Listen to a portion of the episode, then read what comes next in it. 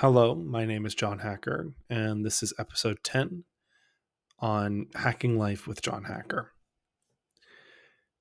So, last episode, I talked a little bit about emotional blind spots and how, for me personally, I had one for a while that made it difficult to integrate advice, even if I would listen to it, and maybe a bit more stubborn that was probably healthy.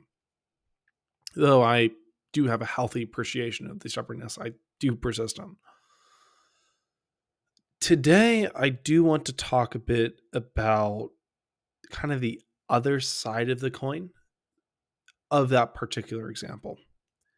Because it's not always right to listen to all advice. And I need to be very clear here what I mean by that. You do listen, and you should, especially if someone's giving the time to advise you on something, but you don't need to integrate everything.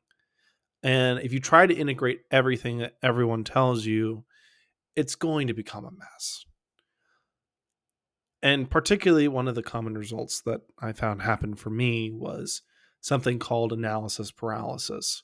I would spend so long trying to find the best path, the right path, and only path that oftentimes I would find no path at all.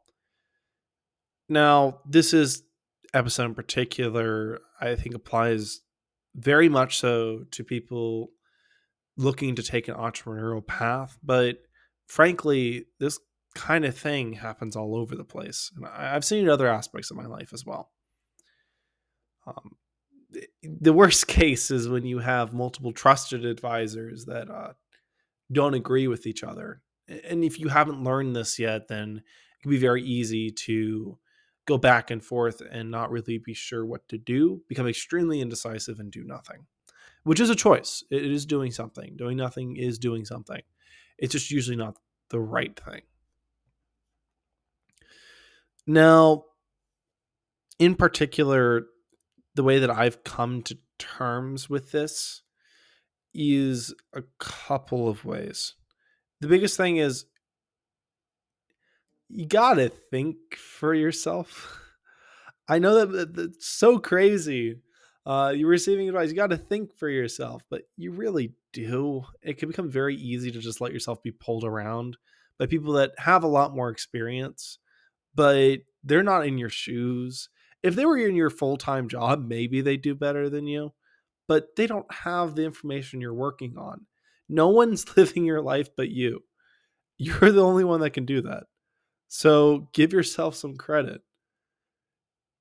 There's a reason why you choose to do things the way you do. It may not always be a healthy reason, it may always be the right reason, but there is a reason.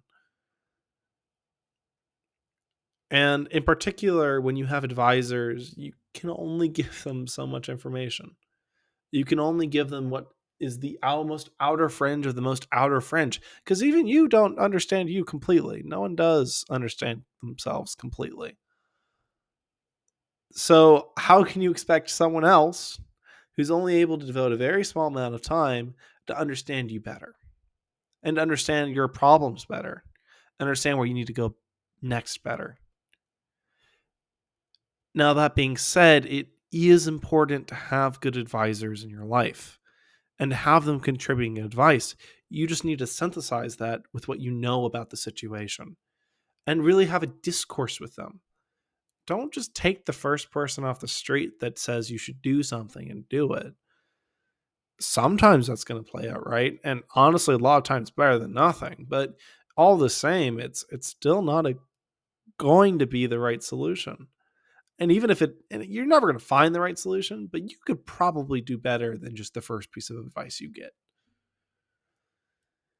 It was just something that took me a while to learn honestly and some time to like kind of grow into because it's it's frankly not easy. When you have people that are megaliths of industry or masters in their field telling you that things are a certain way it can be very easy to just relent say, okay, yes. And sometimes that's the right thing to do. I mean, I talked about the emotional blind spots before because that's the other end of the spectrum, and that's not really the right approach either. it causes its own problems. When you become so bullheaded that you can't see outside opinions, you're just going to run yourself into a wall. At the same time, when you're considering all opinions all of the time, you're going to use all of your energy on that and Uh, you're going to run yourself into a wall. It's really the right balance of knowing who you need advice from, what experience they really should have. Should they have been an active participant in what you're thinking of? Should they have been at least a witness or should they have just been a theory person? What do you really need? And what problem you're actually trying to solve, which is I, I believe a somewhat undervalued skill is figuring out what the heck the problem you're trying to solve is. A lot of times people don't know. It's kind of like you can look at the business that I'm running right now, uh, the ZenBud. Uh, again, I'll talk more about it in a later episode. But one of the things we're doing right now is we have our product now, we're scaling, we're doing a pilot run, and it's not easy, but we're, getting there. It's it, we're scaling. What's our problem? Do we have a problem? Is it just time? I mean, it'd be great to have more channels. It'd be great to have more sales it'd be great to have more money to funnel into industrial design because honestly, it's could look a lot better. But are those problems? Are those problems we need to solve? I mean, I talked a little bit about this on keeping the main thing the main thing, um, because it's not necessarily true. You don't necessarily need to go to advice on all of these things.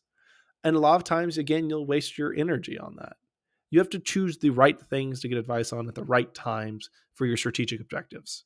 And one of those things tends to be developing what those strategic objectives are. It's kind of like with all life. If you don't live it purposely, you're not living at all, frankly. You're just reacting on a daily basis. Some people get really good at that, and so they're very skilled at reacting, but that's not living. That's, again, reacting. And it's not something I'm really here for personally. I used to live that way. And, and you don't fully escape that. I mean, there's always fires to put out. That's just part of life. I mean, I'm sure you can think of three right now in yours. But I mean, like at some point, it's just not, it's going to force you to lose sight if you don't elevate yourself from that if you don't look beyond the fires to something that you want and that you're willing to work for, eventually everything's just going to seem pointless, frankly.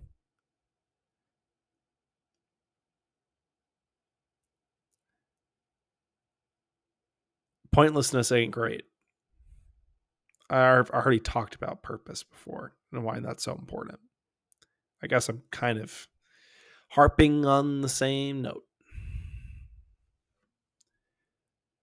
Anyways, back to analysis paralysis. It's a very interesting state of being, too, because you constantly feel like you're working, and you might be for very long periods of time, but you're not getting a lot done. You're just going between multiple opinions of people you trust, and you're letting your time waste away.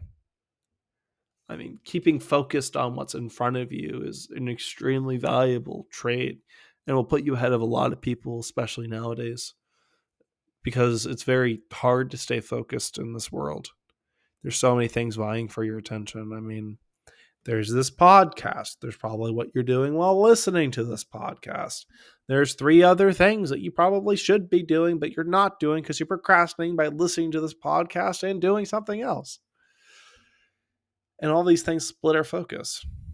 It's it's the same thing with analysis paralysis. It's the same thing with advice. I, what i'd call advice paralysis a very specific form of analysis paralysis is you're splitting your focus between these different pieces of advice which drains your energy. It makes you feel exhausted which makes you feel like you're doing something when you're not really doing anything at all.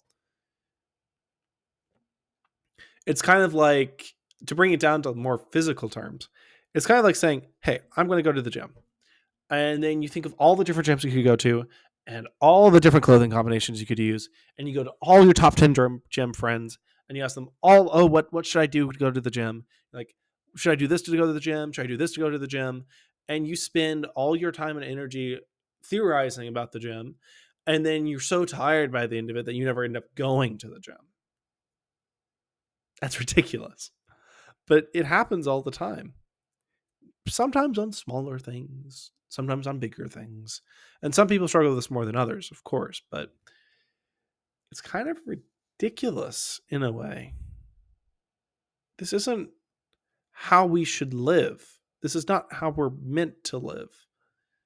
It's just more what again, I read this in a book recently. Um it's gonna take uh, the five move strategy book. Uh, forget the exact name, but it's a really good one.